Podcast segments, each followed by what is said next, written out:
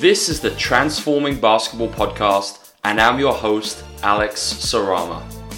This is the podcast where we help coaches and practitioners change the way we think about basketball performance. Our goal is to create the ultimate resource to help make sense of how contemporary skill acquisition ideas can be applied within the basketball world. Throughout the podcast, we'll unpack how an ecological dynamics framework alters our perspective of the game. If you're ready to join us in our quest to transform the basketball world, then this is the podcast for you.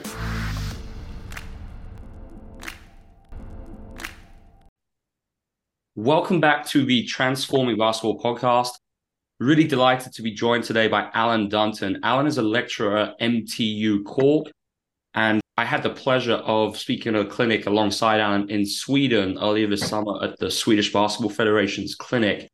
And Alan just does an incredible job explaining contemporary skill acquisition ideas. So knew immediately had to be one of the early guests on the podcast. So Alan, thanks so much for taking the time today.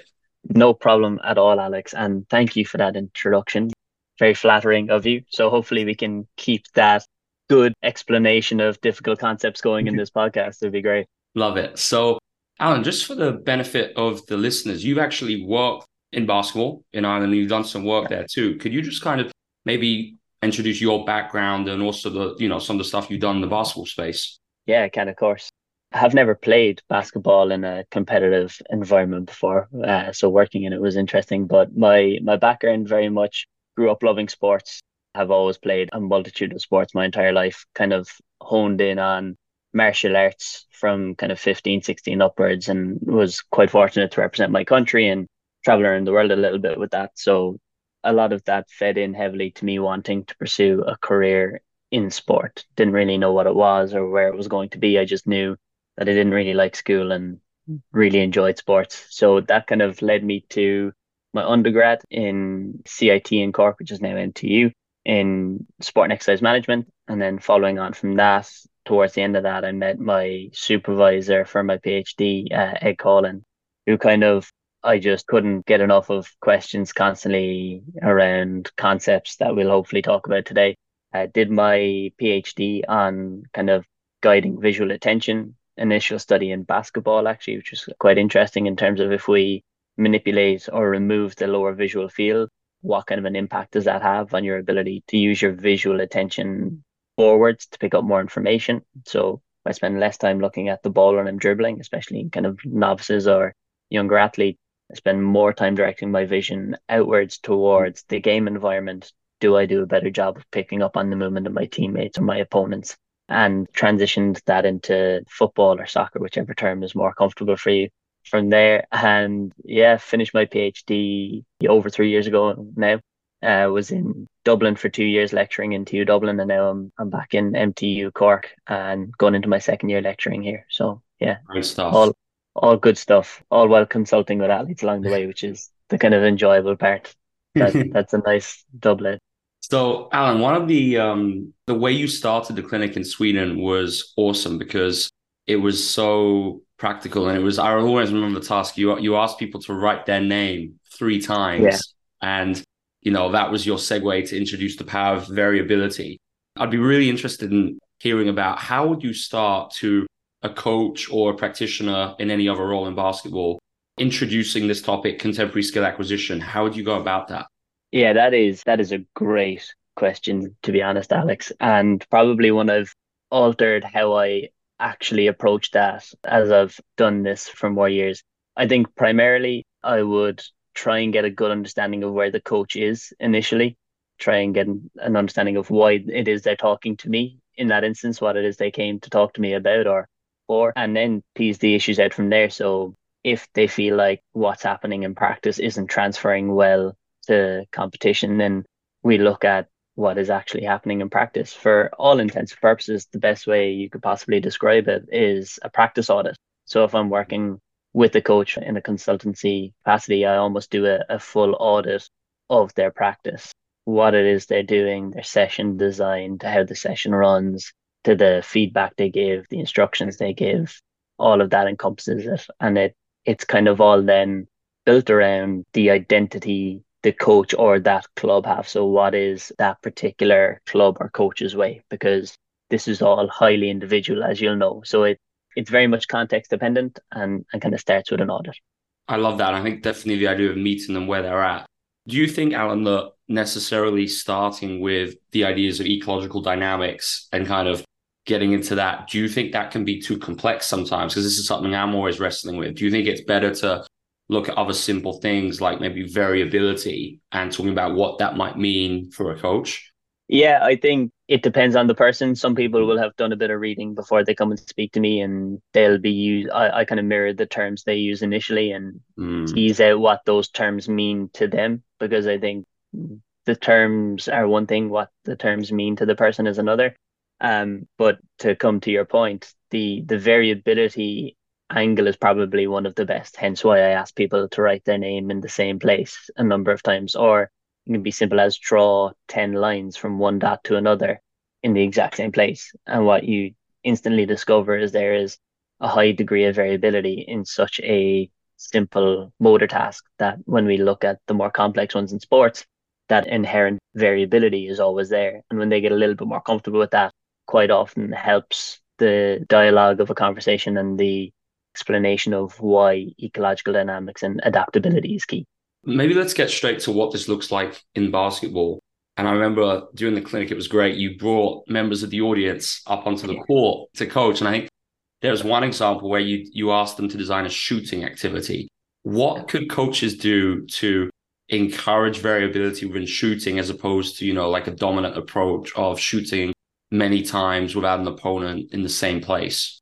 Yeah, I think that that is, in a nutshell, one of the primary things that I see when I have been in a, a basketball setting. The players may go out and warm up themselves, or the coach will start, and it will be unopposed shooting from the same spot with a lot of potential value there. Now, there's caveats to all of this. A coach may have a fantastic reason for doing that, but quite often, more than not, when you get into the conversation with coaches, they just do it because that's how they did it when they played, and their coach did that with them, and it becomes a very kind of passed down, unsure reason as to why they're doing something. So the first thing I do from that instance is I like to look at the context of a game and I will use a simple one to ten scale that I've I've borrowed quite nicely from the constraints led approach where they look at scaling what your practice looks like to what the game is. The game is a 10. If we remove the opponent, if we remove time constraints, if we remove contextual factors like the score, how far down along that scale of one to 10 have you come? And if we're down at a one or two or three, how effective is that from a practice mm. perspective? So that's kind of the first place I go to in that instance. And then depending on the athletes, you can start to bring in different levels of challenge per se, and not maybe not necessarily challenge, but you layer in the complexity of the game to meet how capable they are in that setting. What I mean by that is if I'm working with really young kids who have never really played basketball before, I may need to simplify the task a lot more, but keep a lot of key features still in place. I would still include a defender because we know from a high volume of the research that a defender has a significant impact not only on the makeability of a shot, but the art of the shot as well in itself. So it's a different movement pattern. And if we're learning from an early stage, I think that's a very important element to keep in place. And then you can add your other constraints, your contextual factors to make it more challenging for players the higher capability yeah. players that you get in that setting. Fantastic. So I think, like you said, having a defender actually alters how you shoot it. But yeah. you know, especially in I'd say even in shooting, but other areas of basketball, as coaches, we've always been very focused on technique and biomechanical yeah. positions. Yeah. You know, what would you say to that? Who for the coaches who really believe that that's very important, as opposed to necessarily being able to practice with context very, you know, immediately. Yeah, look, I have a an example for this that I think you're aware of that at times may be a bit too much of a push, but I think it's fantastic. It's very much stolen from Graham McDowell. Uh, and it's a picture of an Olympic swimmer swimming in a bathtub. And the, the quote that comes with it is you'll never be an Olympic swimmer by training in a bathtub, but you might actually be able to photograph the optimal biomechanics while you're in that bathtub. And the kind of translation to shooting in that is somebody like me who's not very good at basketball I might be able to take a picture unopposed where I look like I have fantastic shooting mechanics. The ball might not be going anywhere near the hoop. I can look great unopposed. I can move relatively well. I can jump nice and high and I can look like I'm I know what I'm doing biomechanically. And you might say, oh, you know, biomechanically that looks pretty good. You put me in a one on one, never mind a five on five, and I'll disintegrate incredibly quickly and my capacity to look that good I think will fade very quickly as well. So yeah.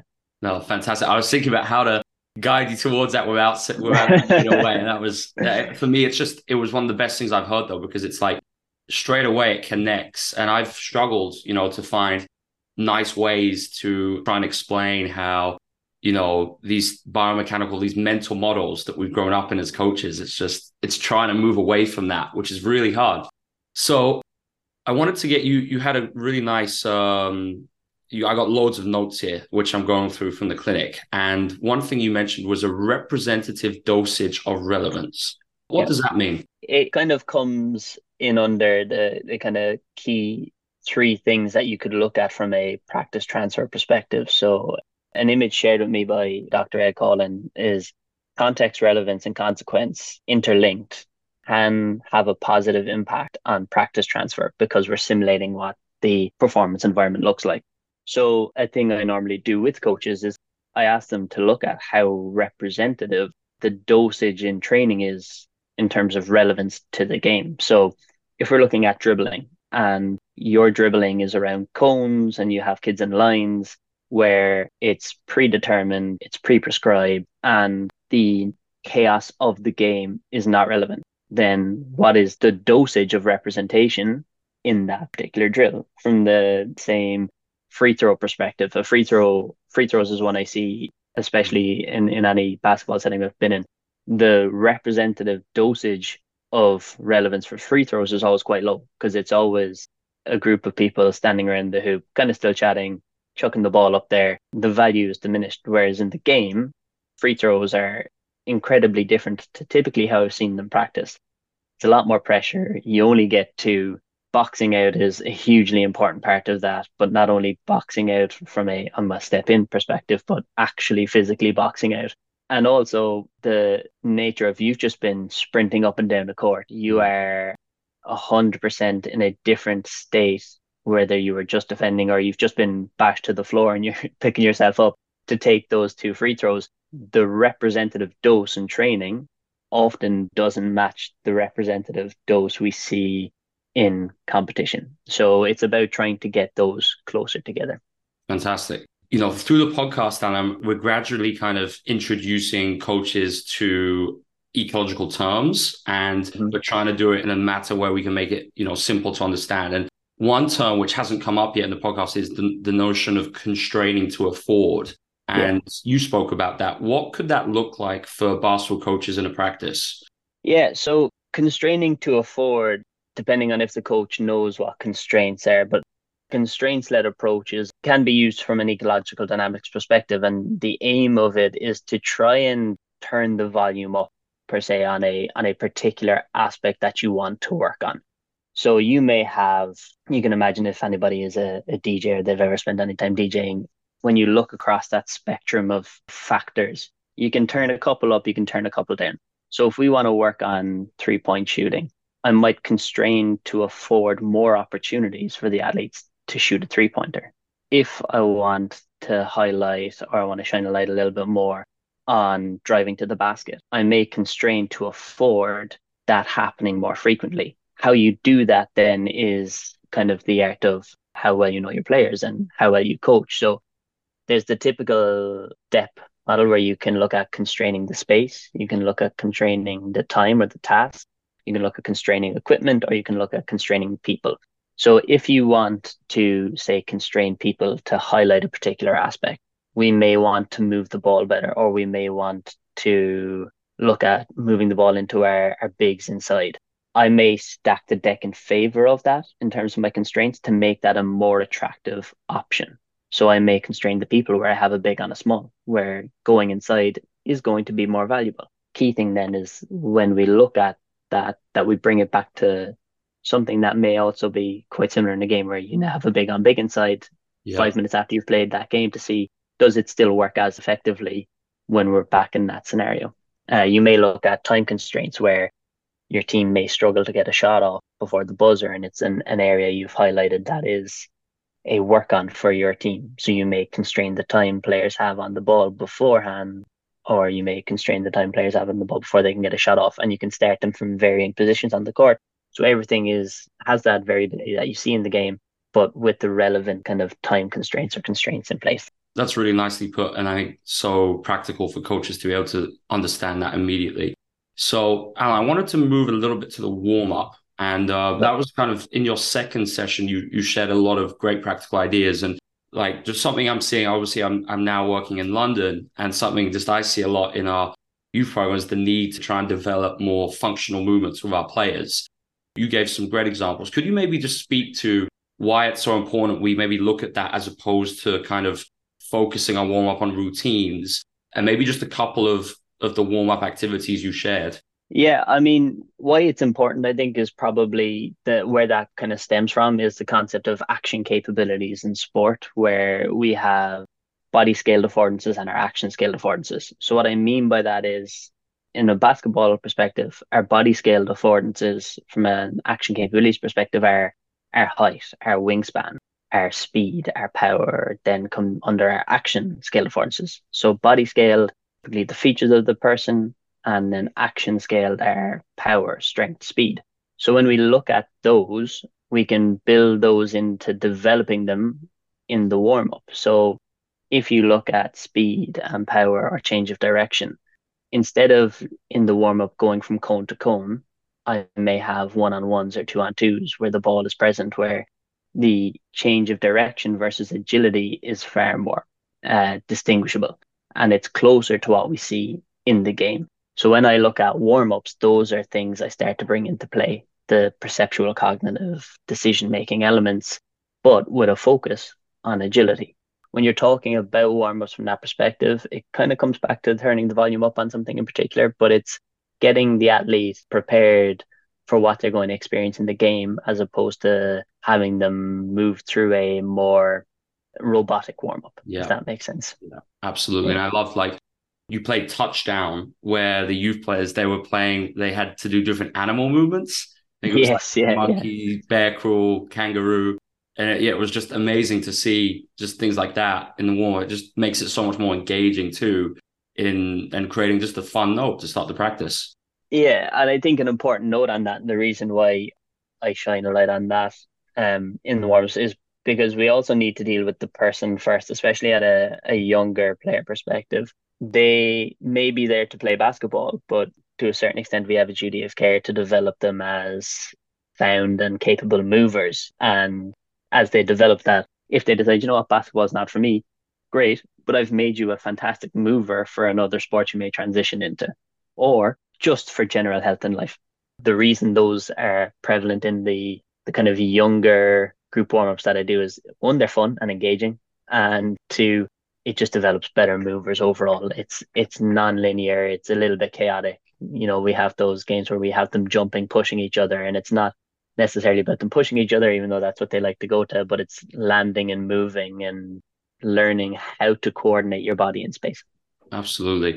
So I've got just in my notes here, Alan, I've got one concept which I think I'd love to hear your how you describe it because you again that came up in the clinic and I haven't discussed it yet in a podcast or a blog, and that's metastability. Would you be able to explain that and maybe get to why it's important for coaches just to have an awareness of, of what that is? Yeah, absolutely. And this is kind of a a concept that I've been tussling with let's say, uh, from my own perspective. So I came across metastability because in my coaching as a martial arts coach, there's some really nice work around the impact the distance a person is from a punching bag has on what movements or actions they engage in.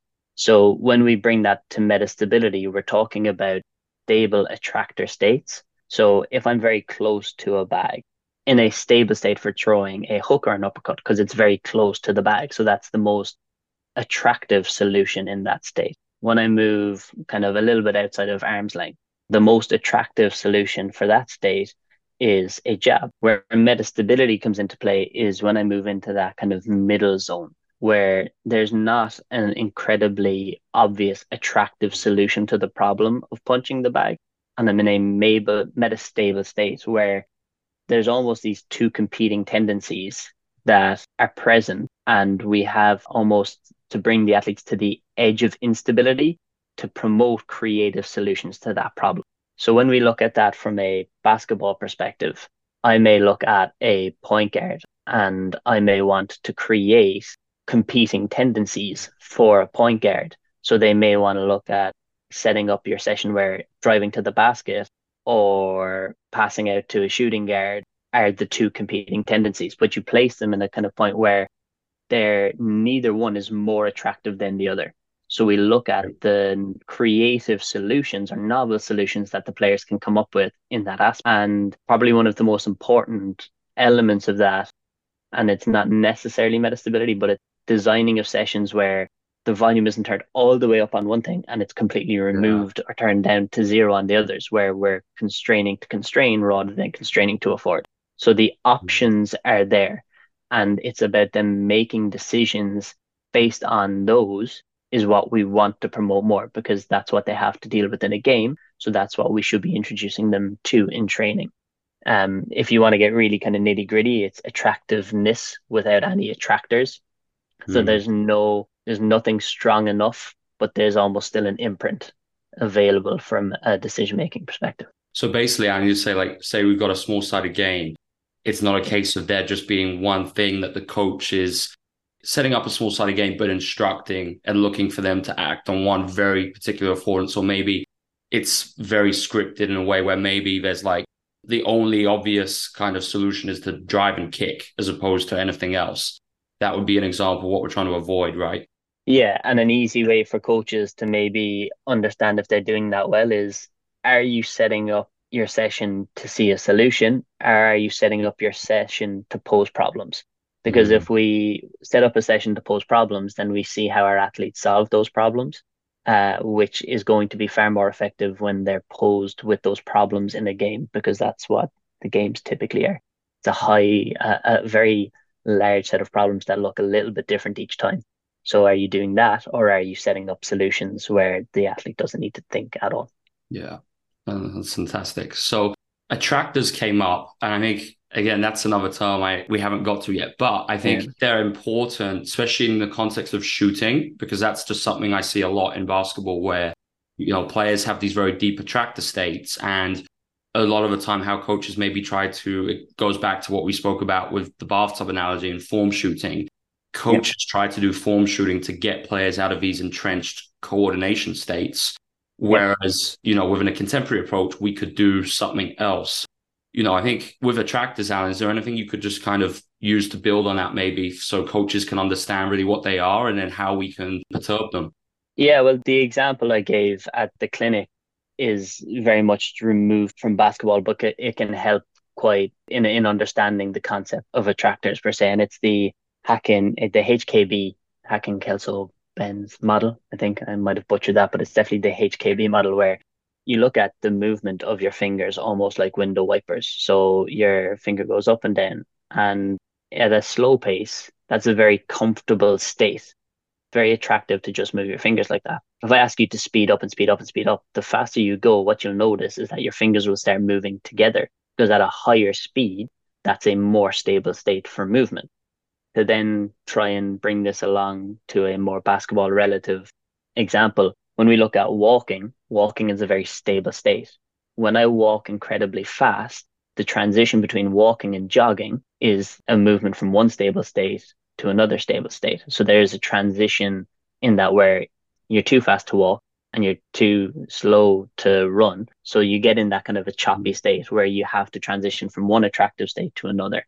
So in shooting, if I'm looking to create a very deep state of attractiveness where whenever I shoot, this is what I do. In the game where I have to fade away on one shot or I need to make contact on another shot or I need to sidestep before I shoot, or I need to jump a little bit higher because I'm against a taller defender. If I'm too focused on let's say, form shooting and creating one very deep, attractive yeah. state, it's going to be very hard for me to transition between states.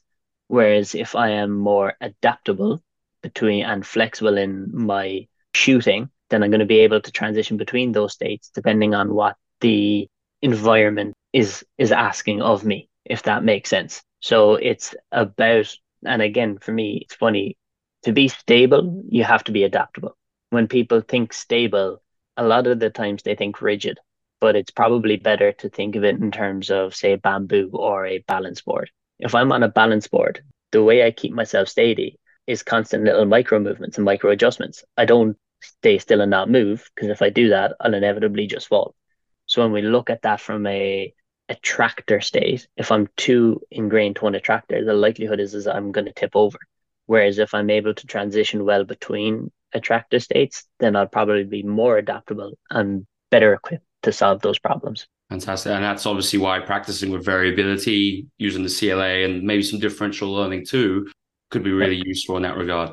Great. So, Alan, my last question is I think there's a little bit maybe of a gap you could say existing right now, especially in the basketball world. I'm not sure of other sports, but there's a bit of a gap existing between the research and its practical application. And I think you're unique. You're a practitioner, but also a researcher. So you've been involved in both fields. What do you think could be done maybe to bridge that gap and try and help not only coaches learn more about SKILAC ideas, but also maybe researchers kind of working close more closely with coaches on the ground? Yeah, I think I think you're you're dead right. There is an awful lot to be done. Um, one primarily because a lot of the academic content that's produced is quite hard to digest for coaches who aren't in that space. I mean, there's some papers come out like metastability. There's elements of uh, concepts in metastability that fly over my head that take me 20 reads to try and understand. So to try and ask a coach to get there is incredibly hard. Um, so I think academics, from a certain extent, need to do a better job of disseminating their their research. It's something that I place an emphasis on because my research is for coaches. Anytime I do a piece of research, I'm trying to address a need from a coach. So there has to almost be that cyclical relationship where experimental knowledge from academics is almost interlinked with the experiential knowledge of the coaches, where they speak to each other and an academic may go to a coach to say, Well, what problem are you trying to solve? Okay, well, let me put it through academic rigor and experiential rigor based on your experience of what you think is typically happening. And I think another great thing that is happening is the amount of podcasts people put out there. Like, obviously, this is going to be a great resource for coaches when you have academics who are going to hopefully translate their research in a more digestible way. Like, we have great examples of that already in terms of Rob Gray and Stu Armstrong and Dan Abrahams. There's, there's some fantastic podcasts out there that are doing a great job in this space. And then the thing I would urge coaches to do is be willing to jump into this space and get it wrong. It's, it's kind of one of those things where people are hesitant because it becomes a little bit overwhelming at times because there are so many areas that you can go to in the space of skill acquisition. But reach out to people who are in the academic space. If you see something in a blog or in an article that's from an academic, go and chat to them about their paper. Uh, reach out. Most academics I know are incredibly generous with their time and willing to engage because it helps quite a lot. Um, but yeah, be willing to get it wrong. It's okay to say this is my interpretation of the research, and the author might go, mm, "That's not what I meant," but here's how I can help get you there. So I think just more dialogue between both rather than boundaries would be would be the most beneficial thing in that aspect. Love that, Alan. I just want to say thanks so much for taking the time to join us today. Where can coaches follow your work and maybe see your research? Would Twitter be the best place? Yeah, my only social media is Twitter. I have LinkedIn, but I don't know do I count that as a as a social media, or I should say X now, shouldn't we? we have to start transitioning to you can find me on X, but that sounds a bit strange. um, yeah, uh, just at Alan Dunton or my email. I can I can give to you. and You can put it in the show notes, whatever. Um, if you want to reach out to me, if you have any questions, by all means, ask away. I'm more than happy to engage. Amazing, Alan. Thank you so much. No problem at all. Great to chat, Alex. Thanks for tuning into this episode of the Transforming Basketball podcast. If you would like to learn more about the work we do, head to www.transformingbball.com to access our free resources and help spread these ideas throughout the basketball world. If you enjoyed this episode, then please subscribe and leave a rating or review on your favorite podcast platform. We will gladly answer any questions from today's episode via our social media platforms. See you next time on the Transforming Basketball podcast.